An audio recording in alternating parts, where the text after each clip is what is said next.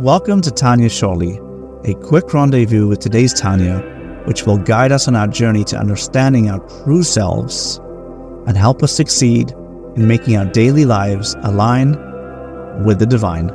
Let's get started.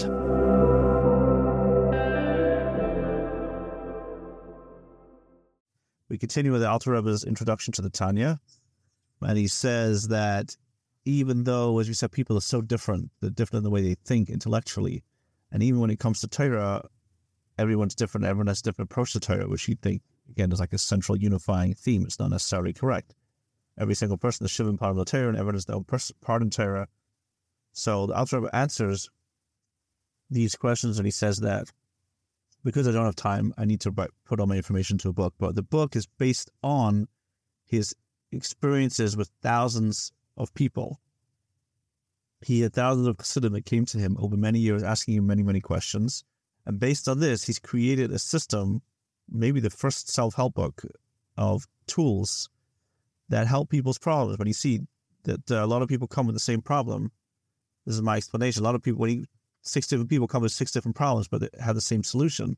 That's the solution you put into the the Tanya. So it's a system of solutions that have he's used and over the years have helped his chassidim. In addition, he says it's all based on Torah. There's not there's no chedushim here. It's all based on Torah and classic Sfarim, and also by the teachings of the Magid and Rebbe Nachum Mendel of Vitebsk that he heard per- personally from them. I mean, that was included in his Sefer. And the Rebbe continues that if somebody learns the Tanya and they don't understand it, I see it as they don't understand it because they're not smart enough or just emotionally they're just not open to it, that they should sit and learn with somebody who does know it. The Alter Rebbe finishes off by encouraging anyone that can teach Tanya or understand it, basically, to be a leader. And the Alter Rebbe says, don't have false modesty, Number one. Number two, when you teach it to someone, you actually understand it even better yourself.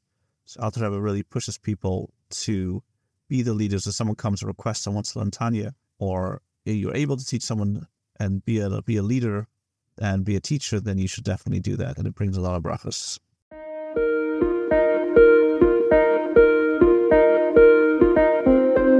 Thanks for joining us today with Tanya Shorty. If you want to support this project, please visit www www.tanyashorty.com. Thanks for joining us on our daily journey of adding light and spiritual growth. Until next time, stay connected, stay inspired, and keep working on making every area of your life aligned with the divine.